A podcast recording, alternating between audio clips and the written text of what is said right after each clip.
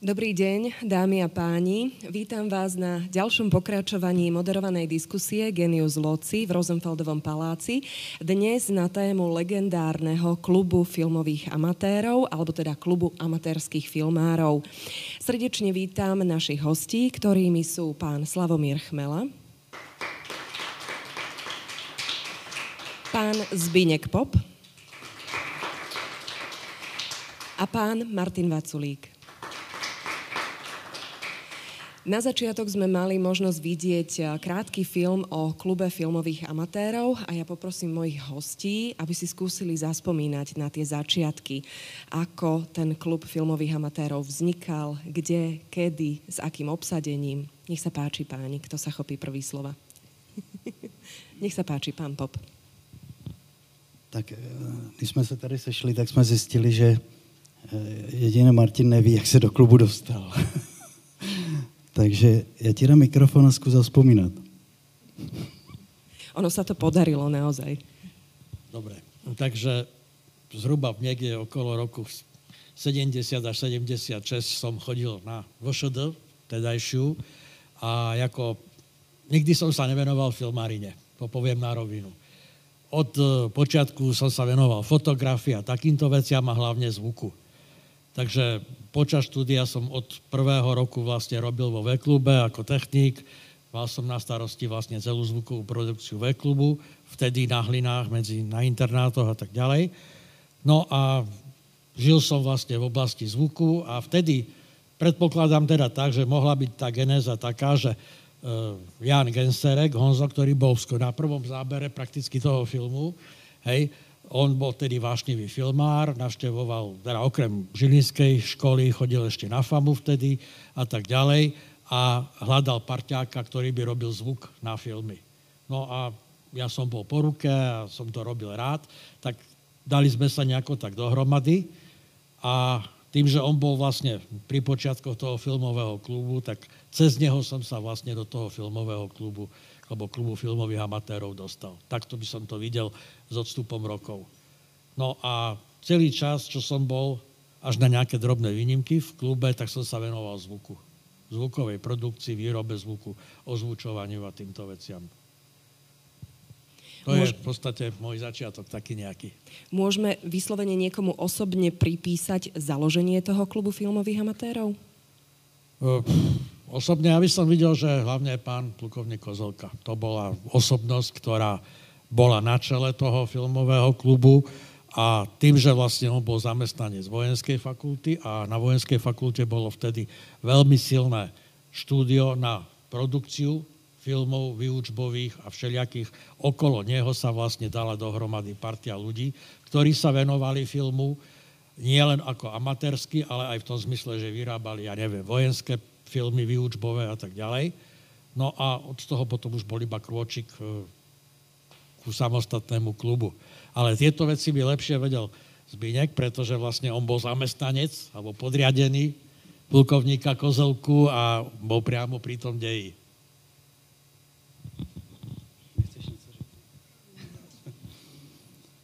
Jo, Martin to uvedl dobře.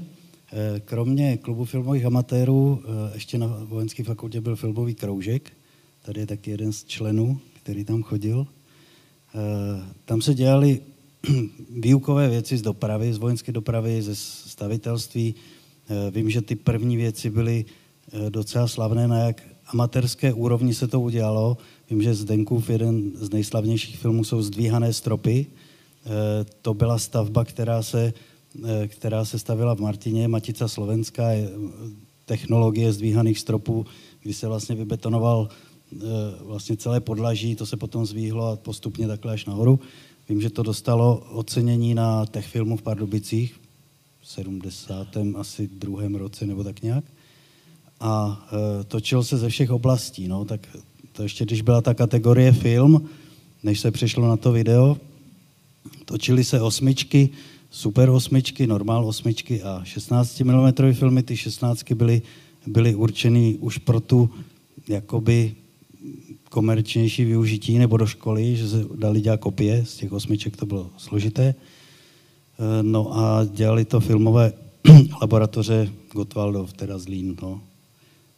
a tam bylo prostě, to nebylo jak dneska, kdy natočíte a hned vidíte na mobilu, co jste natočili. Natočil se záběr nebo cívka, ta se poslala do laboratoří, za 14 dní přišla a zjistil se, že je černá třeba. takže tam to kouzlo takový zajímavý bylo. No. Pak se to muselo ozvučit, takže polepit stopu magnetickou. To zázemí, jak říká Martin, u, u nás bylo, protože se dělali výukové věci. No a když ta, ta spojitost s tím městem byla velká, takže když nějaká akce byla, tak se dokumentovala, eh, dokumentovala i jakoby ve prospěch města. Takže, takže já nevím, závod míru, tady Žilina byla etapové město, že jsme to točili. Eh, když tady přijel eh, první kosmonaut Remek, tady Slavo, protože měl Gáza, tak byl schopen si zkrátit cestu s kamerou přes pole a byl tam první. Takže na ty začátky, které byly asi v těch 70. letech, my jsme nenašli žádnou zakládací listinu ani, ani nic takového. A tak si tak nějak pamatujeme, že se chodilo každé pondělí do odboráku. Nejdřív to bylo to C, to je ta budova spodní, pak to bylo nad, v prvním patře, jak, je, jak byl ředitel domu odboru, Marian Prevozník, a pak to bylo e, z toho boku, jak je ten vchod od okružná, myslím, že to je nahoru do kopce, když se jede tam, tak, tak se to postupně stěhovalo, ale to už bylo video v té době. Takže já nevím, co si ještě vzpomene Slavo, dám mu mikrofon. No já na začátky si nespomenem. No ale kameru som držal pred 60 rokmi, e, nie z donútenia, ale no, bol som požiadaný, nakoľko som fotografoval, aby som robil krpelany prehradu, aby som robil stavanie skladov e, striekaným betónom, e, no vyše takýchto technických súčaný kanál a podobne veci, tak vtedy som fakticky čuchol ku kamere.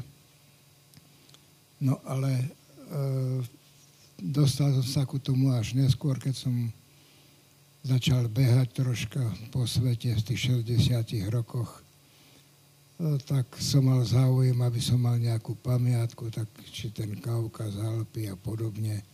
Neskôr na tú 16 e, to si nemal pravdu, že prišli filmy čierne. To mi sa stalo, že som poslal z Pamíru filmy do Bratislavy a oni sa stratili. Dostal som za to tisíc korun, keď som sa súdil. No hodnotu e, surového materiálu. No tak také boli začiatky. No v klube, čo som robil, tak to, čo nebolo treba, ale človek snažil, či zdravotníctvo, zubárov, teraz by som ich potreboval, e, očnú optiku, operáciu katarakty a podobne, no, kultúru, no hlavne tie hory. Sahara, Kaukaz, Fanské hory, No. Aj Pamír, hej, niekoľko rázy. No a v nejakom 78. roku dostal som vo Francúzsku cenu, ani neviem teraz presne za ktorý film to bolo. A za tú cenu som si kúpil tú naftu z Exe agregát 1500 no a tým pádom začali chodiť do jaskyne prvý taký väčší film s tou kamerou a s agregátom bola optimistická. To bol prvý československý prechod jaskyňou, ktorá mala 148 km vtedy, neprístupný chodieb. Tak sme tam boli vyše týždňa a, a neprešli sme ani polovičku. No ale aspoň sme mali zážitky z toho. No to by boli tak moje začiatky. Koľky ľudia s vami chodievali na takú filmovačku? Koľky ľudia s vami chodievali? Lebo tá technika nebola taká ako dnes, no, že zoberiete do jednej ruky. Hej, hej. Dvaja, traja ochotne sa ako venovali tomu, že nosili statíva, nosili svetla, ktoré v tej dobe boli problém v tých jaskyniach. No musel byť ku tomu kolektív. V tom odboráku to bola jedna výhoda, že tam sme nemali síce super zariadenie, ale človek mohol sa tomu troška venovať. Na fakulte zase sme to ozvučovali. To bola tiež výhoda. Bol tam prístup. No, to je asi tak všetko.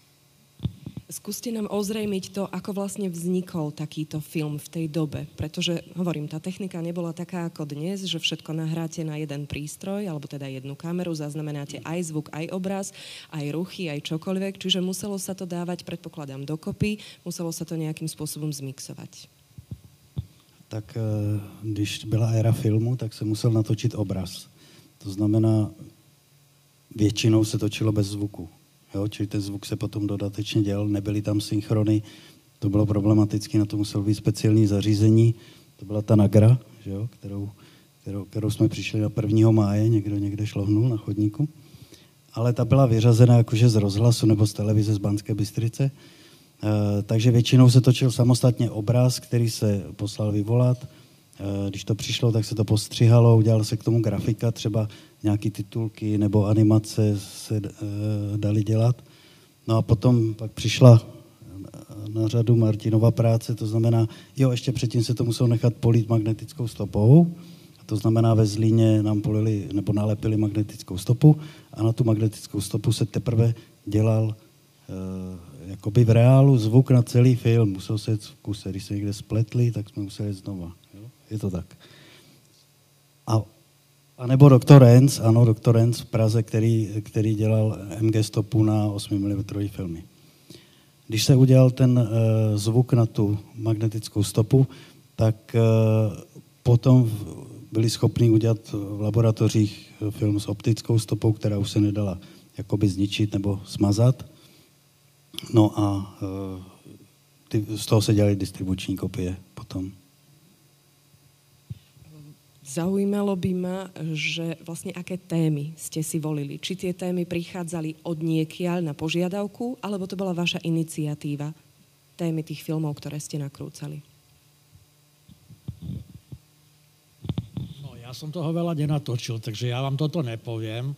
Ja môžem povedať iba moju jednu prvú skúsenosť s kamerou a na dlhú dobu poslednú, pretože raz ma pán Kozelka poslal na železničnú stanicu natáčať menili tam nejaké trolejové vedenia, nová kamera, Bolexka, veľký frajer, išiel som na stanicu, začal som natáčať, po 5 minútach prišli traja osožáci, teda ozbrojená stráž železníc a povolenie samozrejme som nemal a tak ďalej.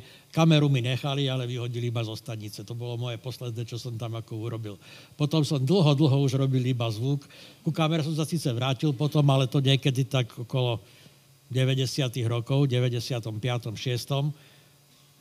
ale iba na nejakú prechodnú dobu. Hej? A to už bola samozrejme videokamera potom.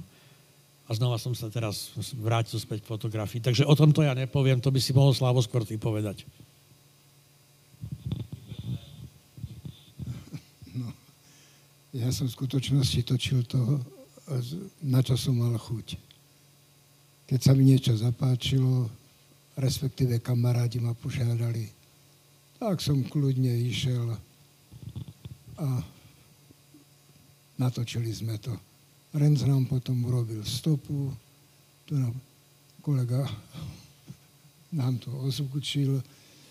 Musím spomenúť, že mali sme tam dobrých speakerov, Štiglincova Eva, Túmovci obaja, Blahovec. A no, bolo ich viacej, ktorí nám fakticky tomu filmu to pomohlo, keď už to bolo ozvučené a bol tam slušný komentár.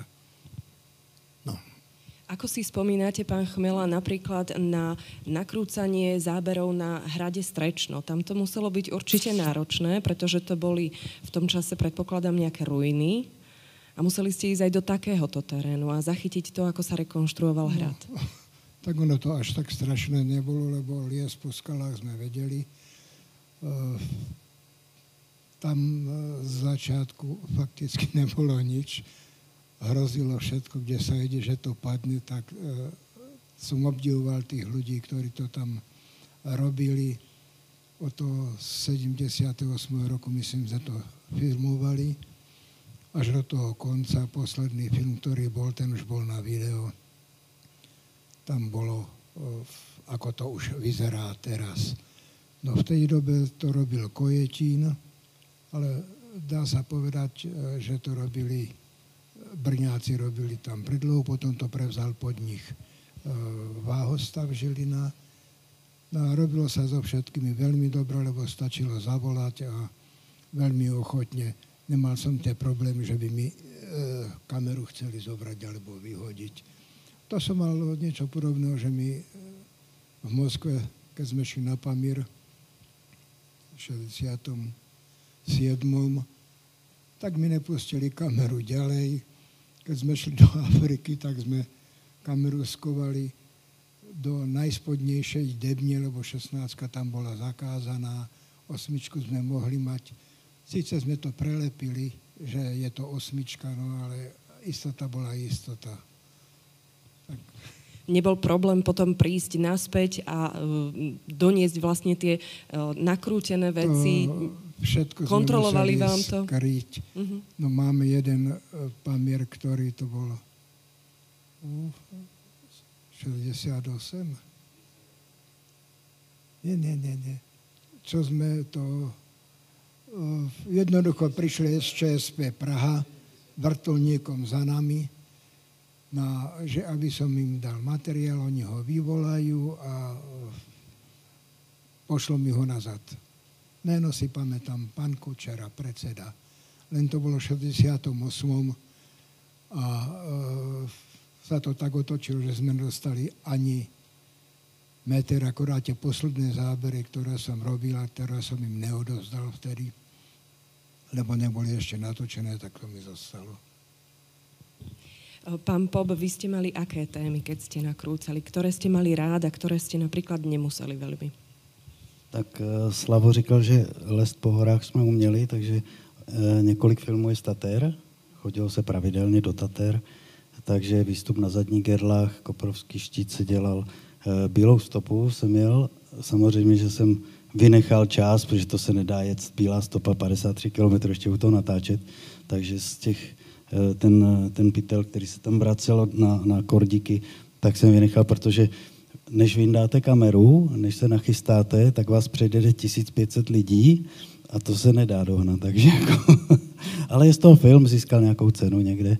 A točili jsme i z přírody, tady zajímavý projekt jsme udělali s ochranářema z eh, Rajec, z Rajce, z Rajce, z Rajce a jmenovalo se to Akcia Aquila, bylo to o záchraně orla křiklavého. E, to bylo jeden z prvních takových ekologických filmů, kromě Vody varuje, která, která byla e, slavná a která dlouho, několik let po sobě pořád vyhrávala soutěže. Tak ta akce Aquila měla velký úspěch v tom, že e, ty kluci z toho rajce vlastně odebrali vejce orla křiklavého a vychovávalo ho jestřábice normálně ve voliéře doma v rajci na zahradě to měli. A pak ho vraceli zpátky do hnízda, takže zachránili jakože oba dva ty potomky. Jo, tak to bylo, to bylo v Uherském hradišti, tam to získalo nějakou cenu. No a ty témata, tak kromě těch, co se točilo jakoby z dopravy, eh, do výuky, jakoby výukové filmy o stavbě mostních konstrukcí, v Děčíně, akce Děčín 1976, to bylo zhoz konstrukcí do Labe, bylo nejrychlejší jakoby výměna konstrukce, pak se tam postavil nový provizorní, že ten 16, myslím, že jo, Hlaďo. A e, tak to bylo jakoby do výuky. Potom o, o těch, e, o pilíři mostním, pižmo, taky, taky materiál, který do dneška slouží všude po stavbách, to byl úžasný materiál. No a Tady hodně jsme točili i folklor, takže Janošikové slavnosti, myslím několik Slavo si určitě vzpomene. Kolik?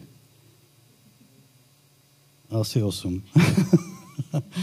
no a z té přírody, a když byly nějaké akce v Žilině, tak se, tak se prostě točilo. A ostatní, jako v tom klubu, tak hledali se témata, eh, třeba Cyril Hlavoň z eh, Kolárovic, který e, točil drotářskou krošňu, to byla pravidelná turistická akce každý rok v Kolárovicích a každý rok byla jiná trasa.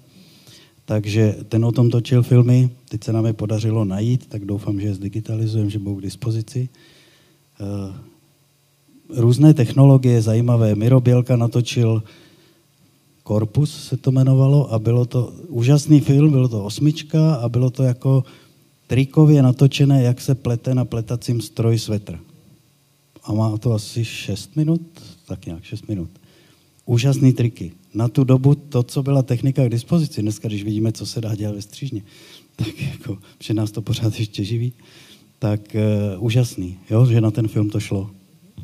Tie výukové filmy zostávali iba v rámci školy, alebo išli aj niekde ďalej? Mal možnosť ich vidieť aj niekto iný ako študenti, alebo teda na škole niekto? Tím, že jsme byli Vysoká škola dopravy a spoju, tak, tak vlastně spolupracovali všechny, dejme tomu železniční nebo stavební eh, katedry eh, ČVUT, VUT, eh, Brně. Jo? A takže si ta výměna mezi těma katedrama byla. Dělali se společné výměny pořadů, a jeden je v Angole, říká Laďa. Výborne. To znamená, že určite sa tieto filmy dostali potom aj na nejaké konferencie a potom možno postupili aj na nejaké súťaže, alebo ani nie? Uh, tady ty výukové ani Tie myslím soutěže ne, Mm. nebylo to tenkrát. Ale tie ďalšie, ktoré ste vraveli, napríklad tie o, filmy s o, ekotematikou, tie mm, folklórne a podobne. No, ta, třeba ta voda varuje, tak to bylo. My jsme, my jsme natočili, to začalo tím, že se točilo na Dubnej skale, e, byly sádky, měli rybáři sádky a tam se, tam se vytíraly hlavatky, které se vypěstovaly a pak se vypouštěly do Oravy někde v Oravském podzámku. A jako protiklad k tomu jsme natočili, vím, že jsem podlézal nějaké, nějaké pletivo u železničních mostů tady za nádražím. To, co teklo z chemičky a z ceulosky do váhu, to prostě byla jedna pěna. Jedna pěna. To se dalo jakoby do toho kontrastu.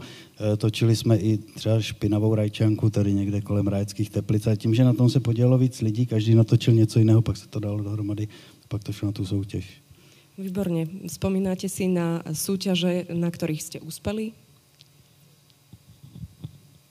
Tak uspěli jsme. Jo, jedna zajímavá soutěž, teď jsem si vzpomněl, Tatranský kamzík, to byla soutěž, mezinárodní soutěž zdravotnických filmů, kde jsme uspěli eh, s filmem Asistencia sestry při preveze, při preveze, teď nevím správně, při preveze.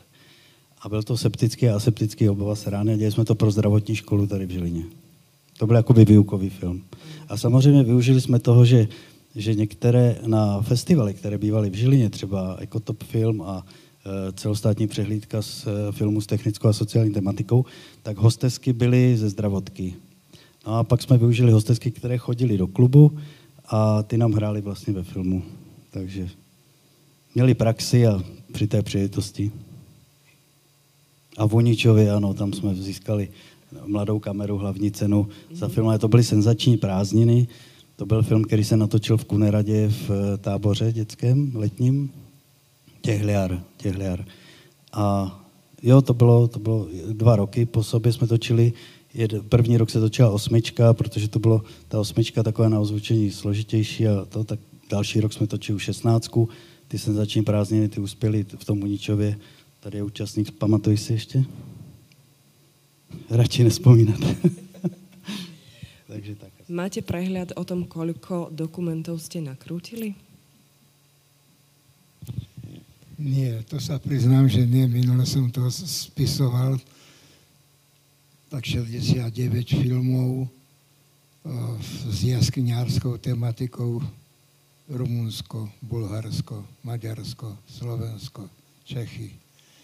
A asi 300 filmov s rôznou tematikou, aj s tou zdravotnou, eh, kde napríklad nedostatky hygieny v stomatologickej ambulancii s doktorom Frajkom získalo hlavnú cenu na zdravotnom filme v Tatrách. No takisto na Kamziku boli rôzne. Ťažko povedať, koľko ich v skutočnosti bolo, lebo dávam príklad. Jeden film, mám 20, eh, cestoval do Moskvy. Pochopiteľne s ním, nie autor, ale jeho vtedy nadriadení. Získal tam cenu ktorá vysela v jeho kancelárii potom. No a my ako no, chudáci sme nedostali ani t- kópiu toho diplomu.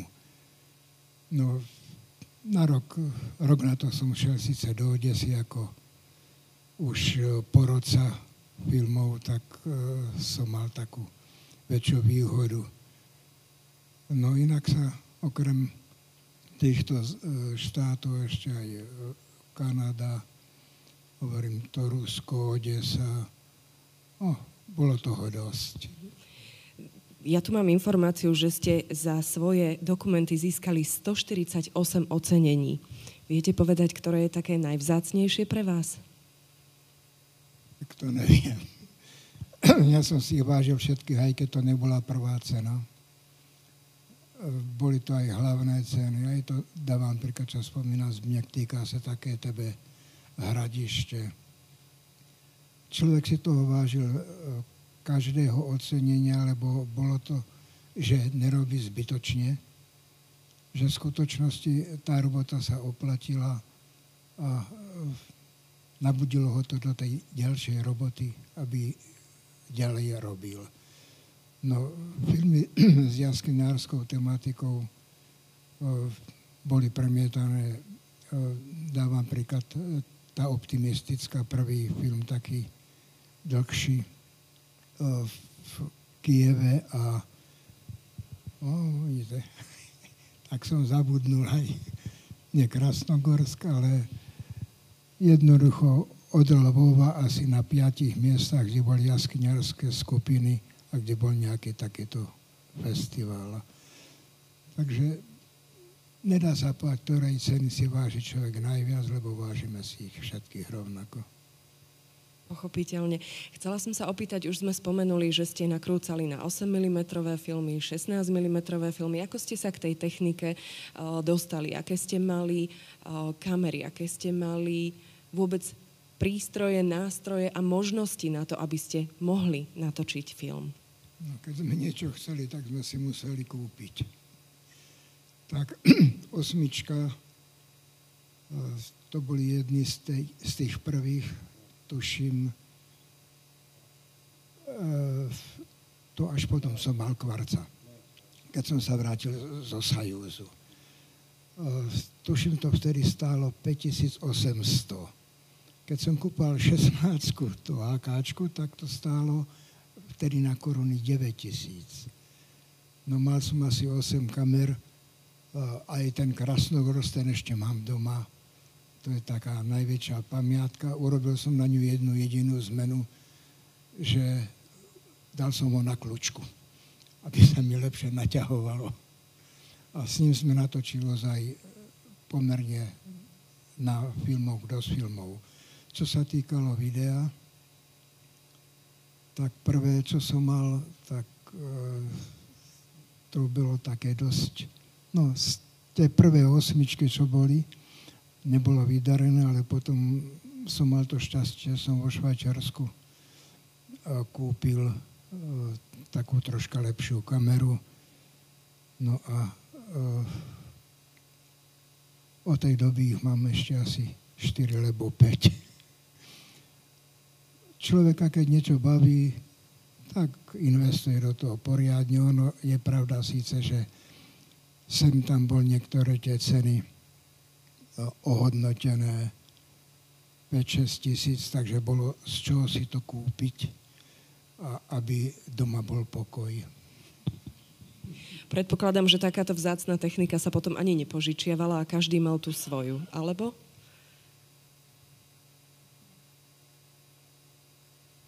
Mali sme dokonca aj služobnú, Pajlarda. To bola ozaj dobrá kamera, len nás, neviem, či bolo 15 na niektoré sme to sem tam potrebovali, tak človek radšej si kúpil uh, tú vlastnú a z tej videotechniky to tak ide rýchle hore, že to, čo včera bolo moderné, už dnes je zastaralé. No a už teraz na to nemáme. Eh, pán Pop, vy ste eh, sa venovali, čo sa týka eh, toho nakrúcania, aj vlastne čo sa týka osvetľovania a vy ste si v podstate museli nakúpiť aj rôzne svetlá na to, aby ten záznam na tom filme bol kvalitný a dobrý.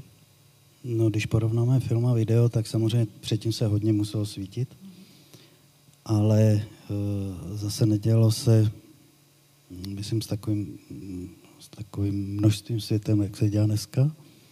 Eh, bylo třeba zvyhnout tu hladinu toho osvětlení, aby ten film citlivý to vůbec nějakým způsobem zaznamenal. Čili těch 1500 W se svítilo třeba běžně dvakrát, třeba, že jo, nebo, nebo dvě, dvě ty dvoutisícovky. Eh, oni v jeskyních zejména, protože tam je hodně tma. no a eh, jo, tak chystalo se, chystala se scéna. Hmm, nebyly ty možnosti, jako jsou dneska. Jo? Prostě byly na trhu jeden, dva, druhý světel a, a jiná možnost nebyla. Jo? Takže to bylo, to bylo složité. Ještě se vrátím k těm kamerám. Eh, ten Bolex byl skutečně špičkový, švýcarská kamera. 16. ještě výhoda proti těm krasnogorským, co Slavo vzpomíná.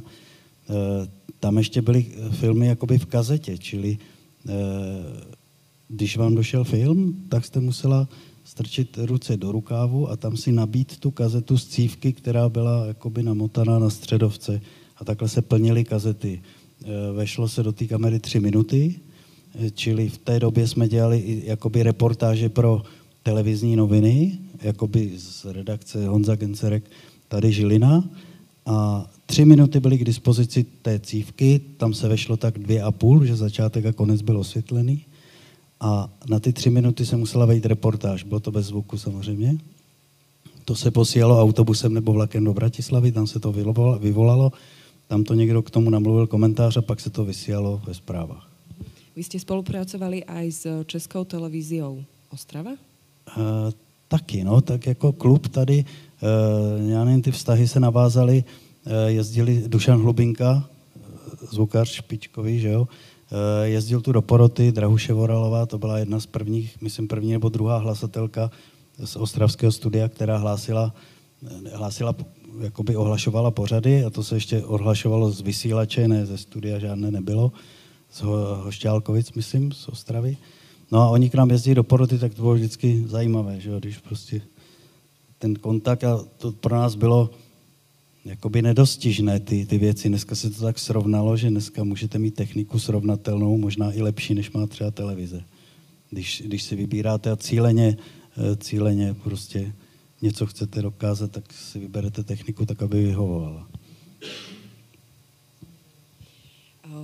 Chcela som sa ešte spýtať na to, že ako ste vlastne sa učili na tých kamerách točiť, ako máte nasvietiť. Niekto vám dal nejakú inštruktáž, čítali ste nejaké knižky o tom, ako to robiť správne, alebo ste sa stretávali, rozprávali a vlastne pokusom a omylom ste prišli na to, ako to najlepšie urobiť? Tak, pokus a omyl a hodně se probíralo právě v tom klubu.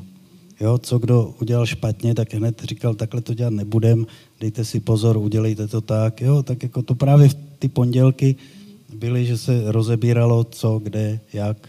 A pak samozřejmě tam se objevilo v tom úvodním spotu, Eh, knížka od pana Řehořka, Škola amatérského filmu, to je vlastně taková amatérská, eh, taková bible amatérského filmu. A potom doktor Renz, to byla, to byla vlastně špička, co se týkalo filmu.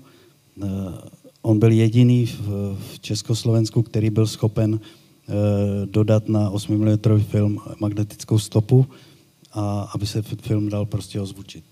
Takže pro ty filmaře on dělal strašně moc. Byl, to úžasný člověk, znal jsem osobně. Stretávali ste sa teda iba v tom eh, dome odborov, v tom eh, klube, alebo ste mali potom aj nejaké iné stretnutia, na ktorých ste si napríklad tie filmy premietali navzájom, alebo... I v hospodě teda. Ale, ale v tom klubu tam bylo zázemí, tam byla promítačka, když někdo něco natočil nebo něco chtěl pomoct, tak se řeklo, jo, ty půjdeš a vemeš stativ a prostě tak se tam rozdělilo, co kde. A protože tam bylo hodně i študáků, já nevím, Vojta Sloboda, nevím, kontakt, ten, ten točil takové kratučké filmy, úžasné, třeba do 30 vteřin. Eh, vím, že to... Klinec. Vždycky si to pamatuju, jenom porota to neviděla. Protože porota, když byla na, na soutěži, tak seděla porota, měla stolky a e, psali si poznámky. A teď si teďko viděli Vojtěch Sloboda, že bude klinec. Tak si napsali Vojtěch Sloboda a mezi tím se diváci začali strašně smát, že on natočil klinec. A když víte, jak vypadá v řezu klinec, tak to je prostě ta hlavička, A pak je, pak je tlustá čára tady do špičky. A to byl, on udělal švenk po tom klinci. A to bylo všechno. A, a teď porota zvíla a byl konec. A oni vůbec nevěděli, co mají hodnotit. Pamatuješ to? To bylo výborné. Výborne. Ako si spomínate možno na uh, tie súťaže ekotop filmu a podobne, pán Vaculík? No, pokiaľ ekotop film bol v Žiline, tak vlastne klub filmových amatérov a jeho celá tá partia zabezpečovala technickú stránku ekotop filmu. To znamená, všetky veci, ktoré súviseli s ekotop filmom, vlastne robil klub filmových amatérov a tých e, robot bolo veľa, pretože vlastne za prvé, kompletne technika v dome odborov, to sme robili všetko my, projekciu, takéto veci. E, veľká časť práce tam bola aj v tom, že všetky filmy, ktoré bežali na ekoto filme, sa dabovali.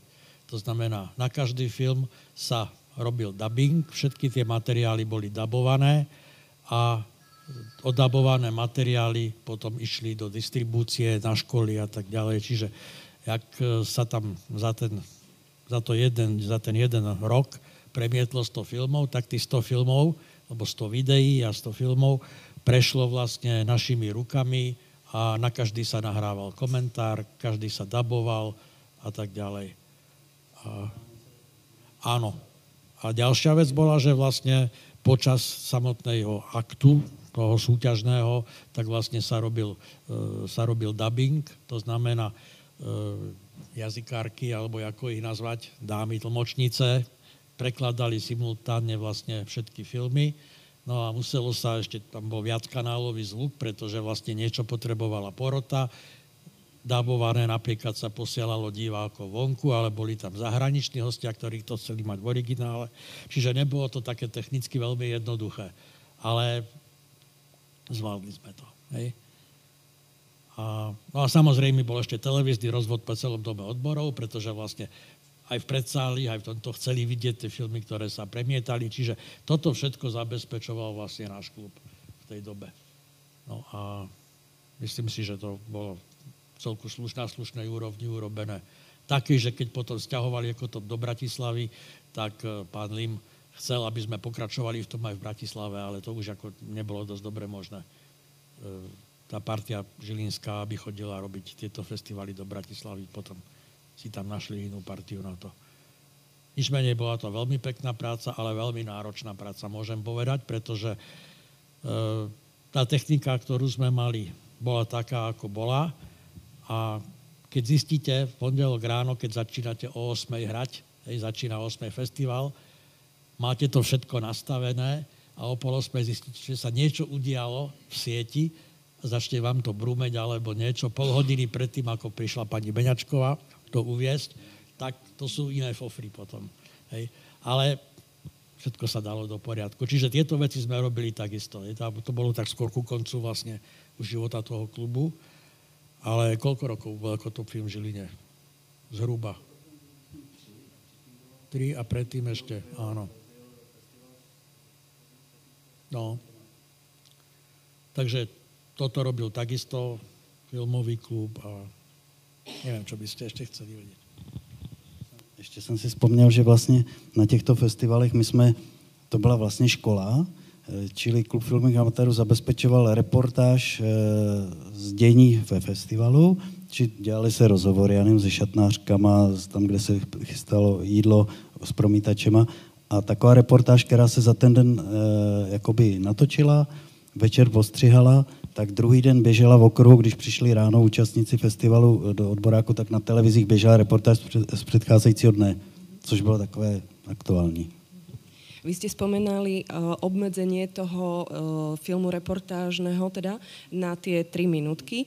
Uh, v podstate točili ste aj dlhšie filmy určite?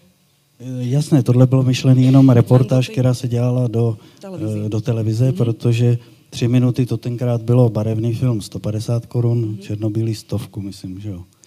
A do, protože nedal se točit, jako, co vydrží baterka, jak dneska lidi točí, že jo, natočí z dovolené 6 hodin a, a pak se na to dívají, nevím. No. Museli ste mať asi cieľene urobiť cílenie, nejaký cílenie. scenár alebo nejakú Jasný, aspoň predprípravu. V čom áno, spočívala áno. tá predpríprava na film? E, třeba Janošikové slavnosti, ale to by Slavořek, tak bylo několik kameramanů, jeden dělal třeba průvod, jeden dělal jeviště, někdo diváky a každý věděl, co má udělat, pak se to, pak se to dávalo dohromady.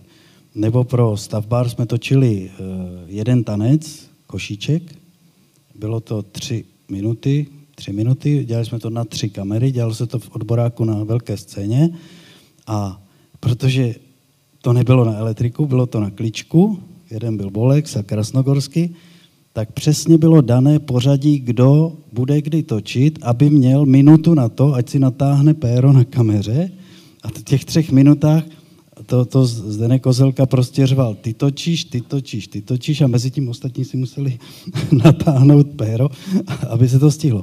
A pak s tím byl problém, přestože Vlado Urban, špičkový choreograf, že jo, dneska taneční škola Košice, a choreograf stavbáru, eh, ozvučovali jsme to na fakultě, možná Martin vzpomene, tak eh, každá ta kamera jela maličko o zlomek vteřiny jinak a když se stříhaly ty kamery do trefit ten rytmus prostě toho gorelu bylo, bylo složité.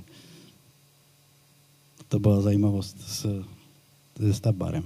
Áno.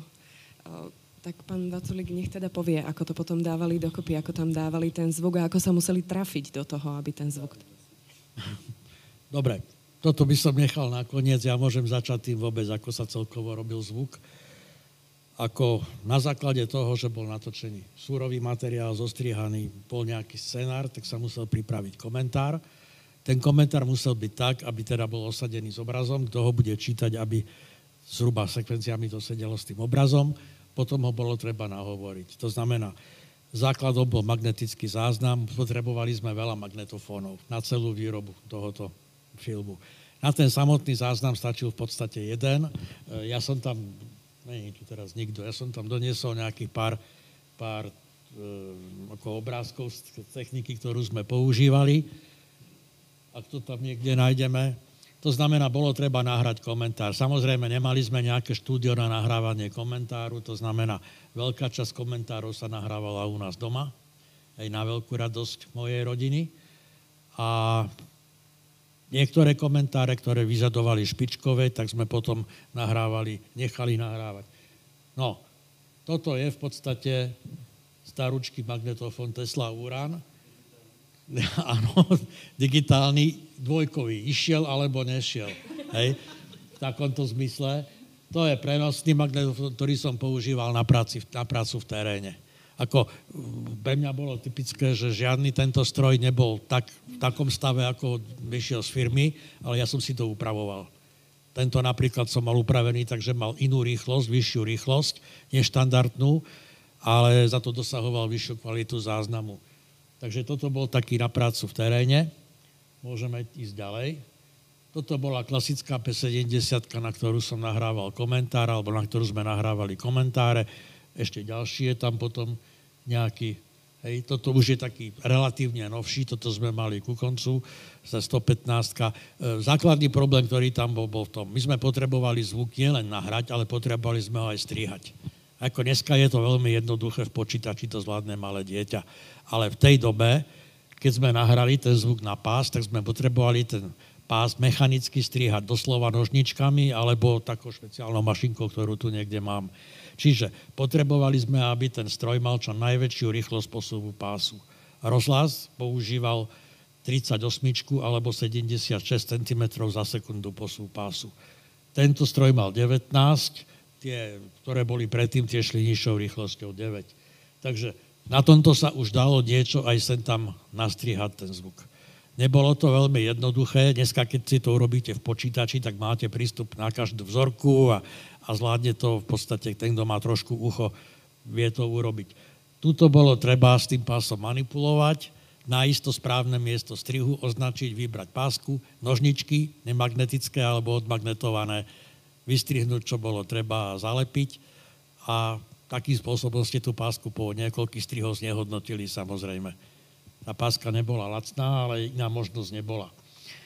E, môžeme ísť ďalej. Môžem sa spýtať medzi tým, ak, ste, ak sa náhodou stala nejaká chyba v tom strihu, dalo sa to vrátiť späť? Nedalo. Aha, čiže Nedalo. museli ste podať 100% Jedine výkon. sa to dalo, takže ste mali ako záhradnú kópiu toho. ako, priznám sa, že nikdy som nestrihal na originále, pretože hej, človek sa môže potknúť, hej. Ale, ale vždycky na tej kopii, a tá kopia už je vždycky horšia ako originál v prípade analogového záznamu. U digitálu to tak celkom nie je. No, po nejakej dobe, e, keď sme spolupracovali s STVčkou, z Honzu Genserka, tak sme mali potom takúto štúdiovú nagru, E, to už bola mašina, ktorá bola špičková, bohužiaľ sme ju nemali moc dlho, zhruba nejaký rok. A tu sme využívali jednak pre účely e, oblastnej redakcie televízie a jednak teda aj pre klub filmových amatérov. Na tej sa dali robiť veľmi pekné veci. Jediná jej nevýhoda bola, že vážila 8 kg aj s baterkami. To znamená, keď ste to mal na pleci niesť niekde na kopce, tak ako to nebolo také celkom jednoduché. Ale bola to špičková mašina. Dodnes, keby som ju mal, tak som veľmi šťastný. No, môžeme ďalej. Potom neskôr sme používali aj kazetovú techniku, ale kazeta tam má veľkú nevýhodu v tom, že na kazete strihať neviete. To znamená, to je len ako archívny zdroj a podobne. No a ešte by tam mohol byť, áno, toto je Studer Jansen, štúdiový magnetofón, ktorý má aj tú moju tú vytúženú 38 cm rýchlosť, na ktorom sa dalo veľmi pekne strihať. Dva takéto stroje boli na vojenskej fakulte a tam sme v podstate robili všetky strihy, ktoré, ktoré bolo treba. Uh, tuto si spomínal Remeka, film o Remekovi, ako to, tam som sa musel vyhrať, pretože ak si niekto náhodou pamätáte, ako hovoril, pán Remek, tak to bolo nesúvislé, veľmi nesúvislé a každé druhé slovo bolo mm, e, a tak ďalej a na tom filme hovorí perfektne. Hej. Všetky tieto veci sa vystrihali, ale bolo to veľmi pracné teda a ešte k tomu to musí pasovať s tým obrazom. E, čo sa týka toho synchronu vlastne. E, ten magnetofón, ktorý máte tuto niekde na tej výstavke, ten Grundig, tak e, ten samozrejme zase som mal upravený a mal som k tomu externý generátor, pretože on je riadený frekvenciou siete v princípe. Ja som mal k tomu vlastné, vlastné hodiny nastaviteľné, to znamená, vedel som mu nastavovať jemne rýchlosť v nejakom rozmedzi. Takže ak sme potrebovali niečo malinko predložiť, malinko skrátiť, tak sa to dalo urobiť týmto spôsobom, že sme to teda prehnali týmto kúzelným magnetofónom. Dneska to urobíte v audične alebo v nejakom softveri bez problémov, ale vtedy sme také niečo nemali. Hej? Takže to je v tej technike, ktorú sme používali. Ešte tam asi budú nejaké mikrofóny. Ako ten mikrofón, ktorý bol tam hore, je zaujímavý v tom, že to je stará Unitra Polska, ktorú som kúpil za 100 korún niekde v bazáre. Dodnes ju mám, dodnes ju používam. Je veľmi dobrý. Hej. Ten spodný je Sennheiser, ktorý bol rádovo drahší ako tá Unitra a je dobrý, ale ako cenovo bol niekde úplne inde. No a ten posledný záber, ktorý tam je, to je mixážny pult, ktorý sme používali. Ako vtedy sme mali aj vo V-klube, aj na vojenskej fakulte takéto transimixy. Jednoduchý, ale v celku dobrý mixážny pult, ktorý stačil na mnohé tie veci, ktoré sme potrebovali. No a potom už len nejaké také drobnosti a, a chuť do práce. To bolo to, čo tam bolo. Ďakujem, toto môžeme vypnúť. No, čo tam bolo treba? Pri ozvučovaní tých filmov bolo treba mať nahratý komentár, ten komentár zostrihaný, to znamená, jeden stroj bolo treba na prehrávanie komentáru, druhý, ďalšie dva, bolo treba na hudbu. Výber hudby vtedy sme robili z toho, čo sa dalo. To znamená, každý z nás mal nejaký archív zvukový a z toho sme vyberali. Ako neriešili sme veľmi otázku autorských práv. Dneska je to oveľa citlivejšia záležitosť, ale vtedy proste bola, bolo hlavná, hlavné kritérium, aby tá hudba pasovala k tomu obrazu. To musí dodnes hej, pasovať, ale dneska už je to aj s nejakými autorskými právami. No a potom ruchy. Ako film, dobrý film a hlavne tie filmy, ktoré boli s vojenskou tematikou, nemohli byť bez ruchov. Ako dneska šiahnete na Google a vyťahnete z nejakej databanky nejaké ruchy, tedy nie. To znamená, čas ruchov bolo treba pracne vyrobiť hej, a čas, čas ruchov sa dala niekde nahrať v teréne. Na to som používal treba ten prvý magnetofón, ktorý bol. Hej, vody a takéto veci, tie som mal ponahrávané. E, celku slušný archív takýchto ruchov. A e, niektoré bolo treba vyrobiť. Spomínam si napríklad na tie mosty, na to padanie. Áno, keď sa zazovala konštrukcia toho mostu.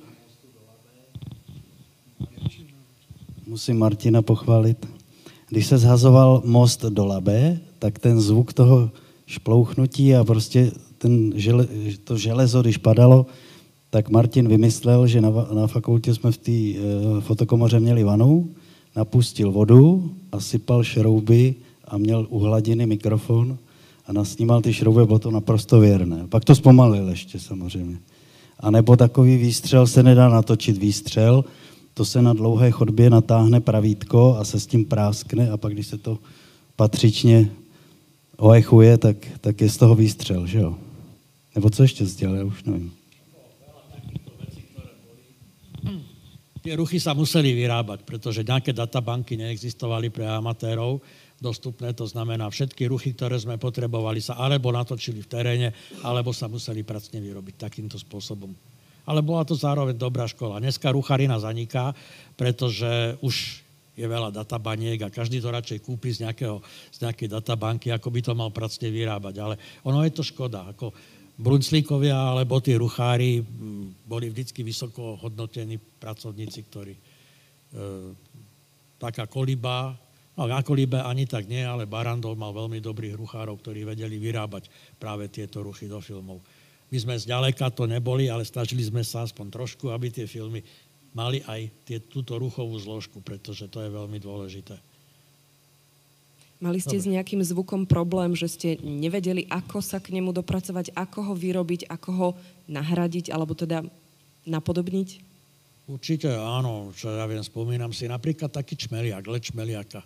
Hej to bolo trošku problém, vymyslel som si niečo také, že som mal motorček s takým tým brnkátkom a to sa proste točilo a vyrábalo to nejaký zvuk, ale nebolo to celkom ono, filtre a takéto veci, trošku sa to dokorigovalo a ako určite boli, ale tak je to o tom, že sa popasujete s tým a hľadáte takú nejakú kombináciu, aby to aspoň trošku znelo. Hej. E, u tej zvukariny je dobré to, že v podstate ten divák nechce počuť originálny zvuk. Hej? Ani vo filme. On chce počuť to, čo by tam on chcel počuť, to musíte vyrobiť. Hej? Ako let strely nevyrobíte, hej? alebo let strely nezachytíte, nenahráte, pretože to je nezmysel, ale on to chce počuť. Tak to musíte nejako oblbnúť a urobiť hej? ten Dopplerov efekt nejako tak, akože to presvišti okolo neho. O tom je aj zvukarina. Takže ste sa aj bavili pri tom. Určite. Takže... Určite, to bola v prvom rade zábava. Samozrejme. Takéto veci. To všetko sme vyrábali vlastne. Oheň ste ale nenahrávali priamo oheň ako horí, či? Nie, viete, ako sa robí oheň? Povedzte. Zoberiete celofán a ten celofán stláčate, tak to mačkáte pred mikrofónom a keď máte vhodnú vzdialenosť za dobrý mikrofón, vhodný, tak to znie presne ako keď praská oheň. Ešte skúste niečo, lebo toto je naozaj zaujímavé. Pochodujúci, áno, napríklad uh, koňov, hej, hej, dupotanie koňov, tak to na tomto, hej, to sa dá pekne urobiť, keď si trošku natiahnete, ja neviem, nejaké oriešky na prsty. Uh, dážď, hrach, hej, hrach na sitku, keď necháte pekne krúžiť, tak to vyzerá zvukovo, ako keď prší vonku. Krásne, takže a, to bolo aj o fantázii. Áno, samozrejme. Mm. Ako e, vtedy neboli nejaké školy alebo takéto na výrobu týchto zvukov. Na, na niečo sme museli prísť, niečo sme sa dočítali, že asi takto, ale ako bolo to treba vyskúšať. A, e, no. Hej. Tam prestiž bylo to, že by něco nešlo, všetko muselo jít. Skrátka, vedeli ste sa a museli ste sa vynájsť, keď ste chceli. Spomenuli ste, že potom ste spomalili ten zvukový záznam. Ako ste dokázali spomaliť napríklad ten obrazový záznam? Dalo sa to? Bolo to jednoduché, alebo museli ste nad tým špekulovať? Na 16 slow motion nebylo.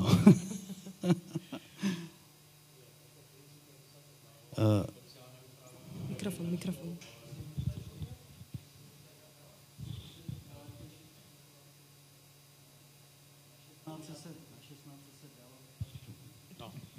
Na 16 se dalo, ale muselo se už cíleně dopředu natočit e, vyšší rychlostí, aby při projekci potom to bylo zpomalené. Ale to bylo omezené. E, e, frekvence byla 24 snímků za vteřinu, maximálně na Bolexu, myslím, bylo 48. Tak, Slavo? 48.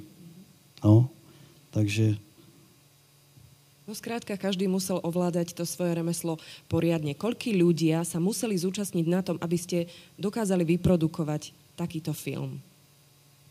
Kameraman? To bylo různé. Zvukár? Někdy je jeden člověk jenom. Komentátor. Komentátor. No. Ako ste sa doplňali, ako ste uh, hľadali tých ľudí ku vám do toho klubu? Oslovovali ste, alebo prichádzali sami? Když se začalo s někým spolupracovat a spolupráce fungovala, tak se nedělali žádný výběrový řízení a fungovalo to pořád. Takže tak, jak uh, Slavo vzpomínal, že tady byli vynikající speakři, který jsme měli, tak my jsme na ty, na ty odborné věci, které se používaly do výuky, používali uh, jako speakera Richarda Honzoviče. Možná ho pamatujete, uh, uváděl vlastně televizní noviny, že ho potom po 68. nemohl být, ho vyhodili z televize.